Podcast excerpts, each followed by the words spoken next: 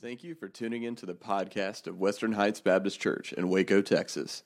We exist to exalt Christ, equip the church, and engage the community. For more info, visit whbcwaco.org. Last Sunday, we looked at 1 Peter chapter 1, verses 1 and 2, and we looked at those words under the heading, Who We Are in Christ. And the goal of, of that sermon, of that passage of Scripture, is to, to affirm in us the relationship we have in Christ, you know, who we are as children of God, who we are in our relationship with Christ, but also to expose us to our responsibility as followers of Jesus. Uh, that was the purpose. That was what Peter was trying to say. You know, and even though we are called to be Christians, even though we are children of God, and there's many benefits in being a child of God, that doesn't mean that we're immune from troubles. It doesn't mean that, that we're going to get away from difficulties in life. We're not immune. Matter of fact, Jesus said to his disciples, He goes, In this world you will have trouble. So we shouldn't be surprised when trouble comes. Jesus predicted it, He said it's going to happen. So, because these early believers were going through some difficult times, before, because they were going through some troubling times, Peter writes them a letter and says, I want you to remain strong. I want you to remain strong in your, in your faith. Because he knew that in the face of troubling times, they might be tempted to stray or maybe not share the gospel of Jesus Christ. I mean, what kind of message would that be? Come to Jesus and be killed. Probably not going to see that on too many bumper stickers. Uh, it's not uh, going to be a, a, popular bestseller. You know, come to Jesus and be killed. So, uh, after all, uh, they might be tempted to not share the message. So, so, so Peter knew that such a temptation might exist in the early church. So he wanted them to know not only who they were in Christ or who they are in Christ, but also what they have in Christ. Today, we, this is part two of our series on 1 Peter uh, as we look at it under the headings Timeless Truths in Troubling Times. And today we look at 1 Peter chapter 1, verses 3 through 9. We're going to look at these words this morning under the heading What We Have in Christ. Now, you follow along in your copy of God's Word as I read these words from Peter. He writes in verse 3 Praise be to the God and Father of our Lord Jesus Christ in His great mercy, He has given us new birth into a living hope through the resurrection of Jesus Christ from the dead and into an inheritance that can never perish, spoil, or fade, kept in heaven for you, who through faith are shielded by God's power until the coming of the salvation that is ready to be revealed in the last time. In this you greatly rejoice, though now for a little while you may have had to suffer grief in all kinds of trials.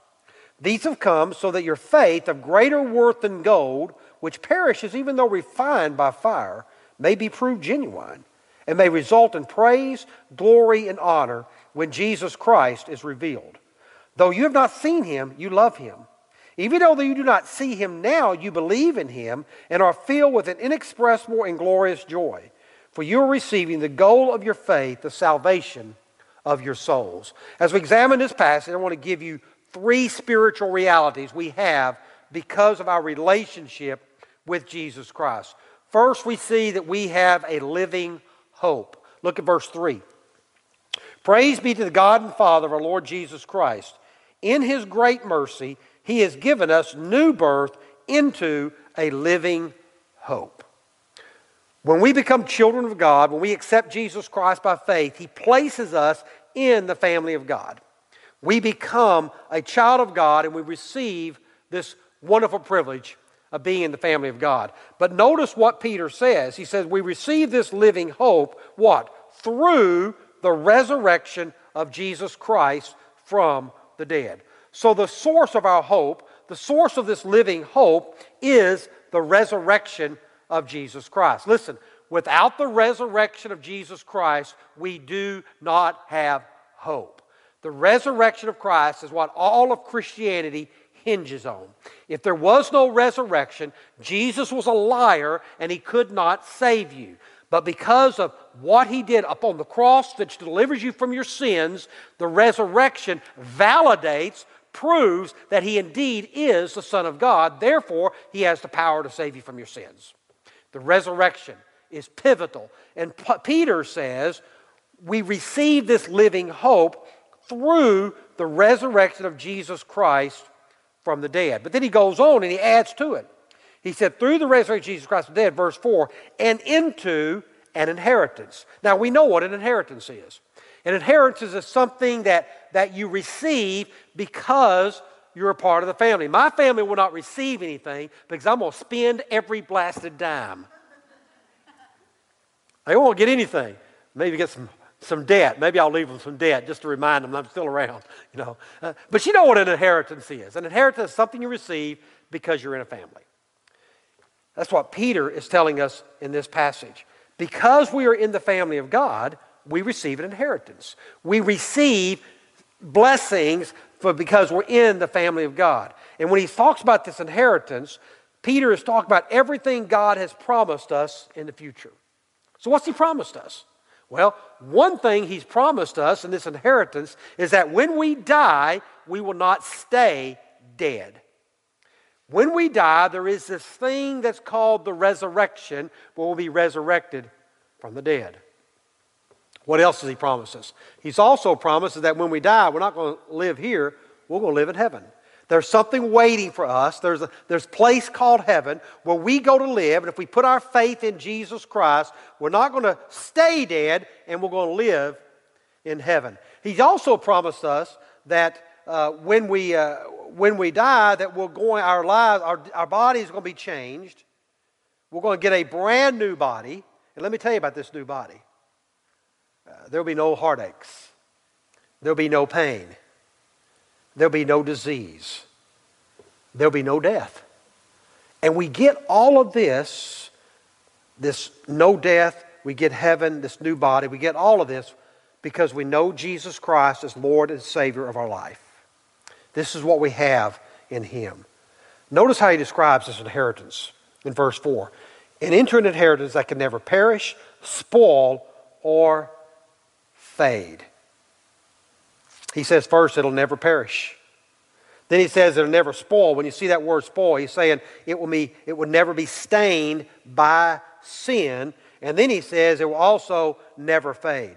So Peter is saying that there our inheritance in the future. It's deathless, it's sinless, and it's fadeless. It's eternal.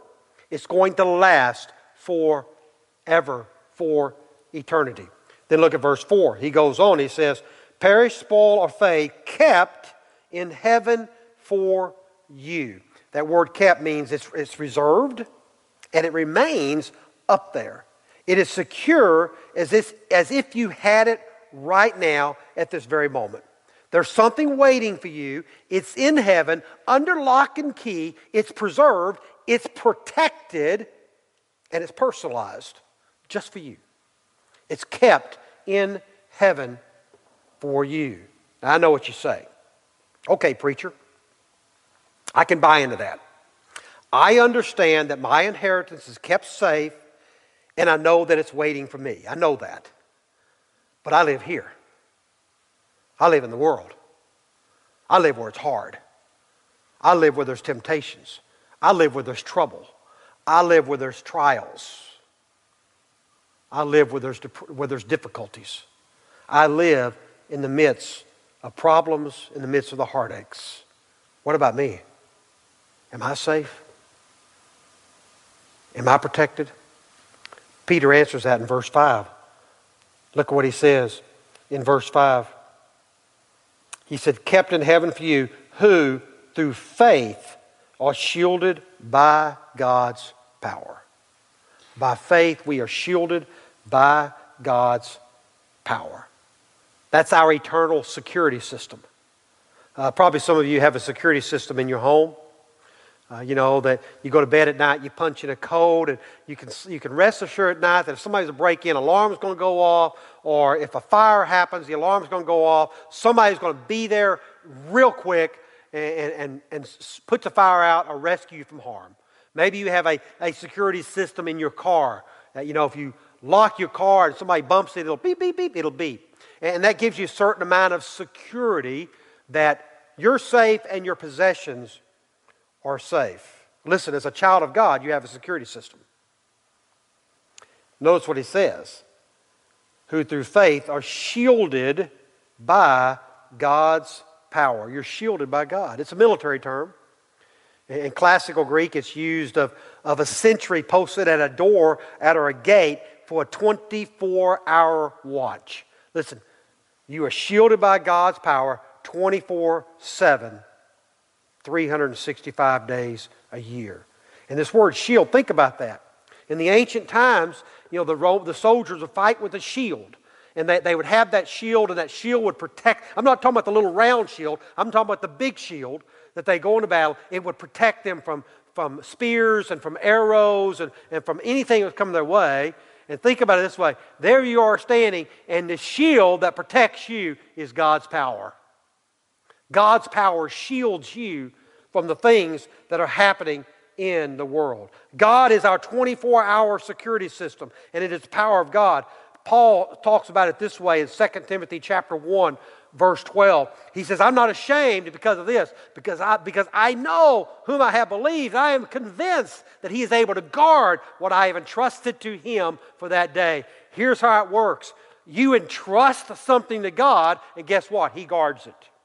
You entrust something to Jesus, and he protects it, he guards it. This is what Peter is trying to bring out to the people. I think of the Old Testament saints. I think of Noah. Noah went through the flood, but guess what? He was protected by the power of God. I think of Daniel who went through the lion's den, in the middle of the lion's den, but God closed the mouth of the lions. He was protected by the power of God. I think of Shadrach, Meshach, and Abednego. I think of them. They went into the fiery furnace, but they were protected from the flames from the power of God. And listen, my friends, the same power that protected Noah, the same power that protected Daniel, the same power that protected Shadrach, Meshach, and Abednego is the same power that protects you and I. Why? Because God is the same today, yesterday, and forevermore. He does not change, His power does not change. We have that same power. We are just as secured. So he's saying we have this living hope. We have a guaranteed our inheritance, and it's, it's reserved for us. It's waiting for us in heaven. And he's keeping us down here so that one day we are going to get our inheritance in heaven. That's a living hope that we have in this world in which we live. And we have that because of Christ. Second truth in this passage we have an enduring faith. Look at verse 6. In this you greatly rejoice. What's the this? Everything we just talked about. He said, In this, man, you are, you are pumped. In this you are, you re- rejoice in this. But he goes on, In this you greatly rejoice. Though now, for a little while, you may have had to suffer grief in all kinds of trials. What Peter does. He drops down from heaven, inheritance, living hope that we have and he comes down to earth. He says, Okay, now let me talk to you down here. Let me talk to, talk to you down here where you're living amongst the people. Remember who Peter's writing to. Peter's writing to a, a group of believers that are experiencing persecution. They're not being made fun of, they're not being laughed at, they're not being criticized. They are being put to death. They are being persecuted for their faith. This is who he's writing to in this place. And Peter comes to them with pen in hand. He goes, I know you're suffering. I know you're going through some hard times. I know you're going through some difficulties. I, I know you're suffering from grief, uh, from the heartaches that are coming into your life. Notice what Peter says. In this you greatly rejoice, though now for a little while you may have had to suffer grief in all kinds of trials. Notice he calls them all kinds of trials. He doesn't tell us what they are. We can glean what they are, but he doesn't really tell us what they're doing. You know why I think he does that? Because there's nothing new under the sun. We think because we live in the 21st century that we have much more trials and difficulties than they did back then. No, we don't. No, we don't. It's the same trials that we experience It may be different, but it's the same. It may look different, but it's the same. You know, the trials come in, in so many different ways. They come in so many different forms. They could be financial difficulties, financial trials. They could be marital trials or relationship trials. You know, they could be family trials. They could be health. Uh, they could be any number of things. It could be trials because of grief that you're experiencing in your life. How do you deal with them? How do you deal with the troubles that come in your life? Peter tells us the first thing you do is you rejoice. That's what he says. He said this, in this you greatly rejoice, even though you might be going through all kinds of trials. We rejoice in what we have. You see, there's three situations in life. And I look around this room, and every one of you is in one of three situations. You're either in trouble, or you just, you just came out of trouble, you're in trouble, or you're going to go into trouble. Somewhere. Trouble is going to come. You either just came out of it, you're in it, or you're just about to go into it. This is the, the nature of life. But here's what I want you to see what Peter says it's only for a short time, it's not going to last forever. It's just a very short time. You are, listen, my friend, you are going to come out of your trial eventually. There is an end. Matter of fact, if you stop and think about it, in the span of eternity, your trial is just a blip. You are going to come out of it. So, because you know you're going to come out of it, because you know what you have in Christ, you rejoice because you recognize these trials are probably not going to kill you. They're not going to change who you are and what you have in Christ. So the first thing you do is you rejoice. Second thing you do, recognize that it has a purpose. you probably don't want to hear that, but the trials and the difficulties you go through, they have a purpose in your life. Look at verse 7. These, what's the these? The trials. These trials, these difficulties you go into, they have come so that your faith, of greater worth than gold, which perishes even though refined by fire, may be proved genuine and may result in praise, glory, and honor when Jesus Christ is revealed. Two main purposes of the trials in your life to purge your faith and to purify your faith. You never really know how genuine faith is until your faith is put to the test. If you never have to go through a difficulty, if you never have to go through a trial, you never really know how strong your faith in Christ is. The trial of your faith is designed to remove the impurities. Peter even gives us an illustration. He talks about gold. He talks about, about gold and, and all that stuff. He says that our faith is, is better than, than gold. And gold perishes. And gold is, is an imperfect mineral. Uh, it, it's, it's priceless. It's, it's, it's a treasure. And it's, it's, it, we probably all like to have a little gold uh, if we could, but gold, but when they mine the gold, it's imperfect. So what do they do? They take the gold and they put it in a fire. And they heat the fire up, and the hotter the fire get, it burns off the impurities, and then the goldsmith scrapes the impurities off the top so he can have pure gold. And he keeps doing that and keeps putting it through the fire to burn off the impurities. That's exactly what God is doing to you when you go through a trial, when you go through a difficult situation. God is burning off the impurities of your faith. He's purging away those things that hinder you from having a genuine, a real faith in Jesus Christ. Your faith is being refined. He's burning off those bad elements and He's purging you from the impurities. It's to, to not only is it to, to purge your faith, but it's also to purify your faith. He wants to make sure it's genuine and not fake. He wants to make sure it's real. Peter says that our faith is greater than gold. Again, look at verse 7. He says, may be proved genuine, look at that last part, and may result in praise, glory, and honor when Jesus Christ is revealed. Now, we like to think of that phrase, oh, when Jesus comes in all of his glory, our faith will be genuine. That's not what he's talking about here. Remember the context. He's talking about difficulties, he's talking about trials, he's talking about problems you're going through. He's talking about something different here. What's his, he, you know, he said, I want to make sure your faith is genuine. I want to make sure your faith is real. So, how does, how does God know that our faith is genuine? Well, once again, we use the analogy of the goldsmith. Again, a goldsmith, he puts it in there to burn away the impurities, but he can't make the flame too hot because then it destroys the gold. So he, he mines the fire he, he fans it to keep it so much, but he manages it. If it gets too hot, it destroys it. If it's not hot enough, it doesn't burn away the impurities. So you ask the question how does a goldsmith know when the gold is genuine? When he sees his reflection in the gold, then he knows it's genuine. Here's what God is doing for you He puts you through the fire to burn off the impurities, but He only puts you through so much. And when he knows that your faith is genuine, is when he sees the image of himself in you.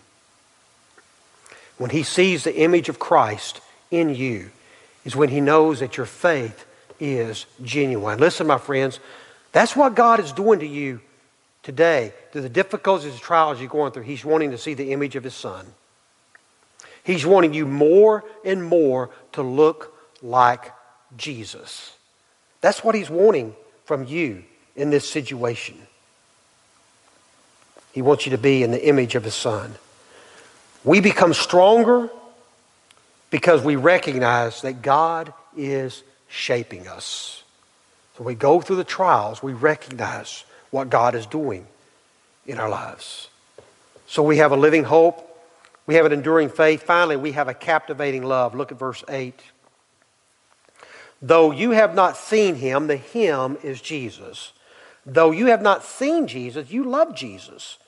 And even though you do not see Jesus now, you believe in Jesus and are filled with an inexpressible and glorious joy. Remember, he's talking to these first century believers, second generation Christians, but he's also talking to us. He's talking about us. You see, Peter saw Jesus in the flesh. These people did not see Jesus in the flesh, and neither have we seen Jesus in the flesh. Well, here's what's happening Peter knows Jesus. He saw Jesus. He experienced Jesus. He got to eat with him. He got the fellowship with him. He got to hear his teachings firsthand. He got to see his miracles firsthand. Uh, he got to touch Jesus. He got to hear Jesus. He got to experience the power of Jesus' forgiveness in his own words. He knew more about Jesus than these first century believers did because he had experienced him personally. But yet, Peter says, even though you didn't get the benefits that I did, you still love Jesus. How did that happen? Because they'd heard about him. They heard the stories about Jesus. They heard about his teaching. They heard about his healing. They heard about his sinless life. They heard about Calvary and they heard about his crucifixion and they heard about his resurrection. And they heard that someday he's coming again and he's going to take back with him all those who believe in him. They learned that, that he first loved them, and so because of that, they know they can love others. This is what Peter's saying. Said, even though you, you don't know him like I know him, you still love him. And they would never stop loving him no matter what they were experiencing in their lives. No matter what they were going through, they would not stop loving Jesus. Many of you know what this is like. Well, maybe not many of you in this room. Some of us in this room know it's like because we're married or we've been married. Marriage is one of those things that uh, you get into, and we made a vow when you get married. In sickness and in health in riches and poverty, in good times and bad times. And there's been some bad times. Now, there hasn't been any bad times for me because I'm married to my wife, but she's had some bad times because she's married to me. All right? She makes marriage easy. All right? But I know every, oh, yeah, she knows exactly what I'm talking about. But you see, we, you make a commitment to love. And even though you go through difficult times, even though you go through hard times, the thing that gets you through it is love. It's love. This is what Peter is saying to these believers. It's the same way. You go through difficult times, you go through troubling times, but your love for Jesus is what gets you through it. Your love for Him is what it's all about. And even though we do not see Jesus, we love Him. This love we have for Jesus leads us to trust Him. We see that in verse 8. Even though you've not seen Him, you love Him. And even though you do not see Him now, you believe in Him. What's He saying? We love Him and we believe that what He says is true. We believe that He has our best interest in mind. Is what He's saying. Again, we take Him in His Word. We believe what He says. We trust Him. And why? And because of that, it leads us to rejoice. Even though you do not see Him now, you believe in Him and what? Are filled with an inexpressible and glorious joy. He says this joy that we have because we trust Jesus is, is a joy that can't even be explained. It's, it's that kind of, of joy, and it's so hard to describe how this love of Jesus impacts your life. It's inexpressible. You can't explain it. It defies our ability to communicate. It's, it's kind of like, if I can get this right. It's kind of like trying to describe a sunset to a blind person. It's kind of like trying to explain a beautiful piece of music to a deaf person. Until they've experienced it, they don't really understand it. This is what Paul is saying. We have love, and this trust we have in Jesus leads to uh, inexpressible and glorious joy. If we love Him, we'll trust Him. If we trust Him, we rejoice. Then we receive from Him all that we need to turn troubling times into triumphant times. Look at verse 9. For you are receiving the goal of your faith, the salvation of your souls. When you're going through troubling times and you become triumphant in those times. You get to experience today a little bit of the future glory you're going to have. You see, it's, it's, it's not enough that we long for heaven during troubling times. Anybody can do that. Say, man, I, uh, I can't wait till I get to heaven. I don't have to worry about this. See, anybody can do that. But Peter wanted his readers to exercise love, faith, and rejoicing so they might experience some of the glory of heaven in the midst of troubling times. In the midst of troubling time, you walk with calmness, you walk with assurance, you walk with hope that your God has not abandoned you. And his love is still manifest in your presence. And that gives you hope. It gives you joy. It gives you faith.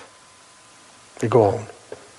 You and I are in the category of those who have not seen Jesus yet. Now, well, I'm just if, if you if you think you've seen Jesus, we've got counseling we'll do here at the church. Okay, maybe you have, but I, you know, I would dare say that we have not seen him. Okay, uh, you know, we're in the category. But see, as we study the Bible, as we get into God's Word, and we study uh, the Gospels, we study all the Bible, but specifically the Gospels. As we study it, what happens is the Holy Spirit paints a picture on the canvas of our hearts of the Lord Jesus Christ.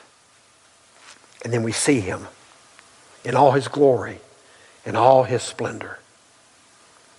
And with the eyes of faith, we love him because he reveals himself to us. That's what the Christian life's all about. It's about loving Jesus. It's about loving Him more and more every day. It's about loving Him. That's the key to it all. Jesus wants us to love Him. I sometimes wonder if we love Him the way we should. I sometimes wonder if we love Him in return because His love is eternal. Our love is temporal. As long as He's doing good for us, we love Him. I'm reminded of a story I heard several years ago. A little girl had a bunch of baby dolls. And she was sitting in the middle of her baby dolls. She had all of her little dollies around her. And she was just crying and crying and crying in the middle of her dolls. And her mama came up and said, Honey, what's wrong? What's wrong? She goes, Mama, I just love them and love them and love them. And they don't love me back. I wonder if sometimes Jesus is up in heaven. And God comes to him and says, What's wrong, son? He says, I love them, and I love them, and I love them, and they don't love me back.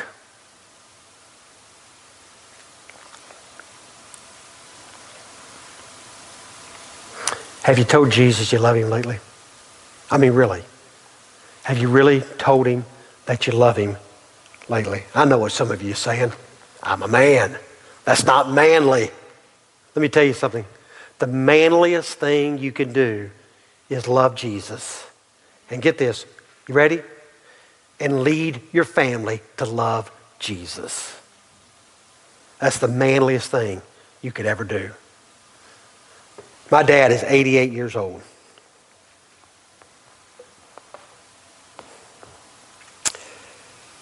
Still with me. Still knows who we are. I recognize my dad's not going to live a lot longer. You know, my dad didn't teach me how to hunt, didn't teach me how to fish, didn't teach me how to play golf. You know what he taught me? Taught me how to love Jesus. Hunting, golfing, fishing ain't going to get you to heaven. Only Jesus. So I think that my dad taught me to love Jesus. I'm not against hunting. I'm not against fishing. I'm not against golfing. I just want you to love Jesus first. Love him first. When was the last time you told him that you love him? When was the last time you got alone with your Bible? And having read about his wonderful love for you and all he has done for you, said from the depths of your heart, Lord Jesus, I love you. For some of you, what you need to do today is tell Jesus you love him. You don't understand what I'm talking about because you've never experienced the saving grace of Jesus Christ. And what you need to do today is you need to come to this front, you need to take me by the hand and say, Pastor Bruce, I want you to know that I don't know what it's like to love Jesus. I don't know what it's like to have somebody love me the way that you've talked about that today, but I want to know. And what you need to do, you need to confess your sins and say, Lord, I have missed the mark of your plans for my life. I've tried to live a life, and Lord, I can't please you. There's nothing I can do. I am a sinner. All my righteous deeds are like filthy rags in your eyes. And God, I recognize that I cannot have a relationship with you because my sin overwhelms me. But I recognize that Jesus Christ paid the price for my sins. That he died on a cross and paid the price for my sins so that I will not have to pay the price for my sins. And today I want to receive Jesus as Savior, Jesus Christ as my Savior and my Lord, and I want to commit my life to Him. And you need to ask Jesus to forgive you your sins and come be Lord of your life. Some of you need to do that. I know what you're saying, but Pastor, I've been in church all my life. I don't care. Church doesn't save you. Church has no power over your life whatsoever. It's only the transforming grace of God that can change you. Church is just a bunch of, bunch of things we do because we're in a relationship with God. But if you're not, listen, if you're not in a relationship with God, you might be physically in the church building, but you're not in the church. Because only those who are saved are placed in the church, His church. So for some of you today, you say, I need to accept Jesus Christ as Lord and Savior of life. And then let me get right down to where we live. Because I know almost everybody in this room, you have got to get serious about your love. You've got to get serious about your faith in Jesus Christ. Because if, if you have genuine, real faith in Jesus Christ, you're going to make it through the storms. And you're not going to throw in the towel. Because you're going to walk by faith and not by sight. And you say, you've got to get in on the game, if I could use that metaphor. Life is not a game, but you know what I'm talking about. You've got to get in on what God has got planned. For others of you, you know that if you're going to be uh, all that you can be in Christ, you've got to be in a church. You've got to be in a church that preaches the Word and teaches the Word. And as I told the students at Baylor, we try to live by it, but we don't always get it right. I said, but we're trying. I said, so, so if, if, you, if you're like that, then you might find a perfect home here at us because we're just a bunch of fellow believers trying, struggling through this thing we call life, and we try to do it together maybe you need a church home. In a moment, we're going to have a time of invitation. Josh and the team are going to come and lead us. I know I went on a little longer, but it's just so much good stuff in here, and I just don't know how to reduce it. But maybe God has touched your heart. Would you stand with me as I lead us in time of prayer? Marcy's going to come up and stand with me just to kind of facilitate people. If you want to come up and talk, you want to pray, get some counsel, we'll be here for you however God is leading. Father God, we come before your presence, Father. Thank you for this day. Thank you for this opportunity you've given to us. Speak to our hearts this morning. You've given us opportunities to worship. You've given us opportunities to pray. You've given us opportunities, Father, to give our gifts. Now, Father, we pray that you would speak to our hearts midst of this moment. Challenge us, convict us, comfort us. move us forward. We give you this time. Touch lives. For it's in Jesus' name we pray.